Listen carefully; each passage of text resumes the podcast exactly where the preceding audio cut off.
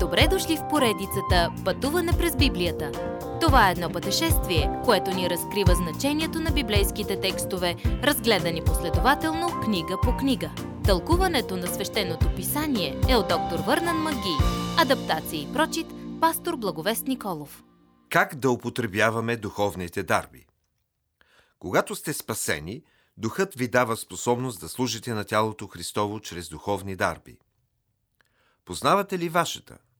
Връщаме се към тази тема, за да изследваме повече как да употребяваме това, което Бог ни е дал.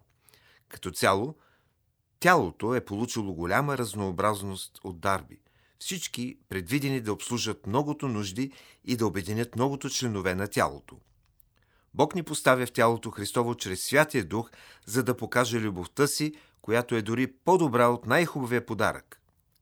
Когато Духът владее живота ви, вие изразявате Божия характер, Неговата любов, радост, мир, дълготърпение, милост, благост, вярност, нежност и себевладение. Колкото и да е хубаво да се преследват тези духовни дарби, Павел пише, че е дори по-добре ясно да предаваме Божието Слово. Коринтяните били твърди заети с говоренето на езици. Павел ги умолява да държат всички дарби в правилната им мярка. Когато Павел говори за езици, той имаше предвид познати езици. Помните ли деня на Педесятница, когато всеки човек чу благовестието на своя собствен език? Езиците не са възторжени, екстазни, мистериозни езици. Те са познати езици.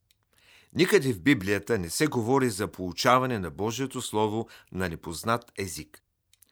Общуването се случва, когато двама души говорят един и същ език. Ако говорите на език, който никой не разбира, как това може да наставлява църквата? Целта е взаимното им изграждане. С други думи, кажете нещо полезно, така че братът да каже амин за него. Павел казва, когато получавам Словото, ще говоря на хората на техния език. Когато съм на мисионерското поле, да кажем Антиохия, Писидийска, там говорят различен език, така че ще им говоря на техния собствен език, дори когато аз не го разбирам. Когато те чуят благовестието на собствения си език, вярват. Те разбират какво съм казал, дори когато аз не го разбирам. Когато говоря на хора в Израел, говоря на езика, който всички познаваме и никой не се нуждае от преводач. Ето как им предавам Божието Слово. Хората днес са умни, научени, настроени, изискани. Те искат послание, което могат да разбират логично, значимо представяне на Божието Слово. Получавайте на езика, който всеки разбира. Проповядвайте Словото и ако не вярваш, дойде в църквата ви, молете се той да разбере благовестието, да попадне под изобличението на духа и да бъде спасен по Божията благодат. Църковното богослужение следва да бъде със ред. Ако някой говори на езици, трябва да има и тълкователи. Смисълът е, че Бог не е Бог на безредие, а на мир.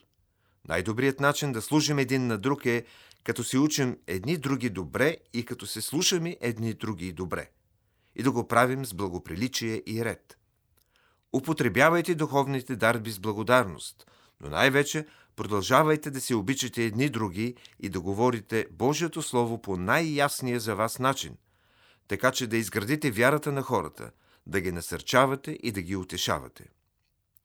Следващият път – най-важната част от благовестието.